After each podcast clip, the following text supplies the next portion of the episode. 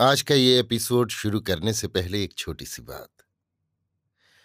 क्या आप भी अपना पॉडकास्ट बनाने की सोच रहे हैं? तो एंकर ट्राई कीजिए। ये पॉडकास्ट बनाने का सबसे आसान तरीका है। नंबर एक, ये फ्री है।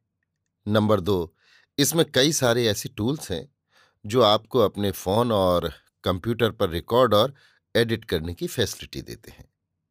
नंबर तीन आप अपने पॉडकास्ट को डिस्ट्रीब्यूट भी कर सकते हैं, जिससे इसे स्पॉटिफाई और दूसरे प्लेटफॉर्म पर सुना जा सके।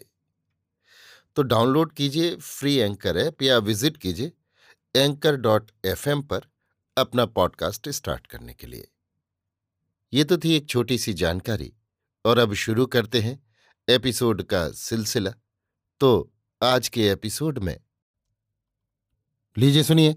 सूर्यकांत त्रिपाठी निराला के लिखे उपन्यास। अप्सरा का भाग बाईस, मेरी, यानी समीर गोस्वामी की आवाज़ में। राजकुमार ने अपने कमरे में पहुंचकर देखा, उसके संवाद पत्र पड़े थे। कुलियों से सामान रखवा दिया, पारिश्रमिक दे दिया, उन्हीं पत्रों में खोजने लगा, उसके पत्र भी आए हैं या नहीं? उसकी सलाह के अनुसार उसके पत्र भी पोस्टमैन झरोखे से डाल जाते थे। कई पत्र थे, अधिकांश मित्रों के। एक उसके घर का था, खोलकर पढ़ने लगा। उसकी माता ने लिखा था, गर्मियों की छुट्टियों में तुम घर आने वाले थे, पर नहीं आए।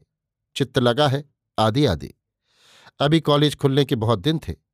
राजकुमार बैठा सोच रहा था कि एक बार घर जाकर माता के दर्शन करावे।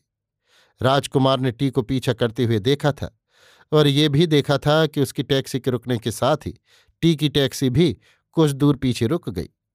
पर वो स्वभाव का इतना लापरवाह था कि इसके बाद उस पर क्या विपत्ति होगी, इसकी उसने कल्पना भी नहीं की। जब एकाएक माता का ध्यान आया तो स्मरण आया कि चंदन की किताबें यहाँ हैं और यदि तलाशी हुई तो चंदन पर विपत्ति आ सकती है। वो विचारों को छोड़कर किताबें उलट उलट कर देखने लगा। दराज से रबड़ और छुरी निकालकर जहाँ कहीं उसने चंदन का नाम लिखा हुआ देखा घिस कर काट कर उड़ा दिया। इस पर भी किसी प्रकार की शंका हो, इस विचार से बीच बीच ऊपर के सफ़ों पर अपना नाम लिख देता था। अधिकांश पुस्तकें चंदन के नाम की छाप से रिक्त थीं, कारण उसे नाम लिखने की लत न थी।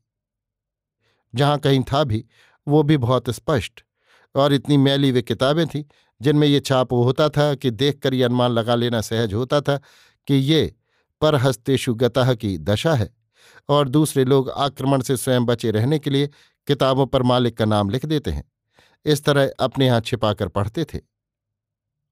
राजकुमार जब इस कृत्य में लीन था, तब चंदन कनक के मकान में था। राजकुमार के यहाँ से सामान ले आने और टी के संबंध की बातें जानने के लिए और उत्सुक हो रहा था। वो सीधा राजकुमार के पास ही जाता, पर कनक को बहू के भावना समझ सकने के कारण कष्ट हो। इस शंका से पहले कनक के ही यहाँ गया। कनक चंदन को अपने यहाँ पाकर बड़ी प्रसन्न हुई। चालाक चंदन ने बहू का भीतरी मतलब जिससे बहू उसके मकान नहीं गई, कुछ सच और कुछ रंग कर खूब समझाया।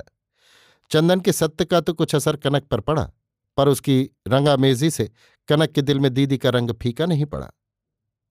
कारण उसने अपनी ही आँखों दीदी की उस समय की अनुपम छवि देखी थी, जिसका पूरा सर ख्याल वो किसी तरह भी न छोड़ सकी। वो दीदी पुरानी आदतों से मजबूर हैं। ये सिर्फ़ उसने सुन लिया और सभ्यता की खातिर इसके बाद एक हाँ कर दिया। चंदन ने समझा, मैंने खूब समझाया। कनक ने दिल में कहा तुम कुछ नहीं समझे। चंदन की इच्छा न रहने पर भी कनक ने उसे जलपान कराया और फिर ये जानकर कि वो राजकुमार के यहाँ जा रहा है। उससे आग्रह किया कि वो और राजकुमार आज शाम चार बजे उसके यहाँ आ जाएँ और वहीं भोजन करें। चंदन ने निमंत्रण स्वीकार कर लिया। उतरकर अपनी मोटर पर राजकुमार के यहाँ चला। राजकुमार ने नया मकान बदला था। इसका पता तो चंदन को मालूम था पर कहाँ है नहीं जानता था। अतएव दो एक जगह पूछकर रुक रुक कर जाना पड़ा। राजकुमार अपनी किताबों के कार्य से निवृत्त होकर चाय मंगवाकर आराम से पी रहा था। चंदन पहले सीधे मकान के मैनेजर के पास गया। पूछा, दस नंबर कमरे का कितना किराया बाकी है? मैनेजर ने आगंतुक को देखे बिना अपना खाता खोलकर बतलाया, चालीस रुपये दो महीने का है, आपको तो मालूम होगा। चंदन ने बिल्कुल सज्ञान की तरह कहा हाँ मालूम था, पर मैंने कहा एक दफ़ा जाँच कर लूँ। अच्छा ये लीजिए। चंदन ने दस रुपये के चार नोट दे दिए। अच्छा आप बतला सकते हैं, आज मेरे नाम की यहाँ किसी ने जाँच की थी? चंदन ने गौर से मैनेजर को देखते हुए पूछा। हाँ एक आदमी आया था, उसने पूछताछ की थी, पर इस तरह अक्सर लोग आया करते हैं, पूछ पछोर कर चले जाते हैं। मैनेजर ने कुछ विरक्ति से कहा हाँ कोई गैर जिम्मेदार आदमी होंगे, कुछ काम नहीं तो दूसरों की जाँच पड़ताल करते फिरे। व्यंग्य के स्वर में कहकर चंदन वहाँ से चल दिया। मैनेजर को चंदन का कहना अच्छा नहीं लगा। जब उसने निगाह उठाई, तब चंदन मुँह फेर चुका था। राजकुमार के कमरे में जाकर चंदन ने देखा, वो अखबार उलट रहा था, पास बैठ गया। तुम्हारा न्योता है, रखो अखबार। कहाँ? तुम्हारी बीवी के यहाँ। मैं घर जाना चाहता हूँ, अम्मा ने बुलाया है। कॉलेज खुलने तक लौटूँगा। तो कल चले जाना, न्योता तो आज है। गाड़ी तो ले आए होंगे। हाँ। अरे रमज़ान, राजकुमार ने नौकर को बुलाया। इसका नाम राम जियावन था। पर राजकुमार ने छोटा कर लिया था। राम जियावन सामान उठाकर मोटर पर रखने लगा। कमरे की कुंजी मुझे दे दो, चंदन ने कहा। राजकुमार ने कुंजी दे दी, कुछ पूछा नहीं, कहा, मैं कल चला जाऊँगा लौटकर दूसरी कुंजी बनवा लूँगा। न्योते में तुम तो होगे ही। जहाँ मुफ़्त माल मिलता हूँ, वहाँ मेरी बेरहमी तुम जानते हो। तुमने मुफ़्त माल के लिए काफ़ी गुंजाइश कर ली। आसामी मालदार है। दादा, किस्मत तो तुम्हारी है, जिसे रास्ता चलते जानवा माल दोनों मिलते हैं। यहाँ तो ईश्वर ने दिखलावे के लिए बड़े घर में पैदा किया है। रहने के लिए दूसरा ही बड़ा घर चुना है। रामबान कूटते कूटते जान जाएगी, देखो अब। कपाल क्या मशाल जल रही है? चंदन ने राजकुमार को देखते हुए कहा। नौकर ने कहा, जल्दी जाइए, सामान रख दिया बाबू। राजकुमार और चंदन भवानीपुर चले। राह में चंदन ने उसे कनक के यहाँ छोड़ जाने के लिए पूछा। पर उसने पहले घर चलकर अम्मा और बड़े भैया को प्रणाम करने की इच्छा प्रकट की। चंदन ड्राइव कर रहा था। सीधे भवानीपुर चला। राजकुमार को देखकर चंदन की माता और बड़े भाई नंदन बड़े खुश हुए। बहू ने मकान जाते ही पति से राजकुमार के नए ढंग के विवाह की कथा की। अपनी सरलता से रंग चढ़ा चढ़ाकर खूब चमका दिया था। नंदन की वैसी स्थिति में राजकुमार से पूरी सहानुभूति थी। तारा ने अपनी सास से इसकी चर्चा नहीं की। नंदन ने भी मना कर दिया था। तारा को कुछ अधिक स्वतंत्रता देने के विचार से नंदन ने उसके जाते ही खोद कर माता के काशीवास की कथा उठा दी थी। अब तक किसी पर बहस हो रही थी।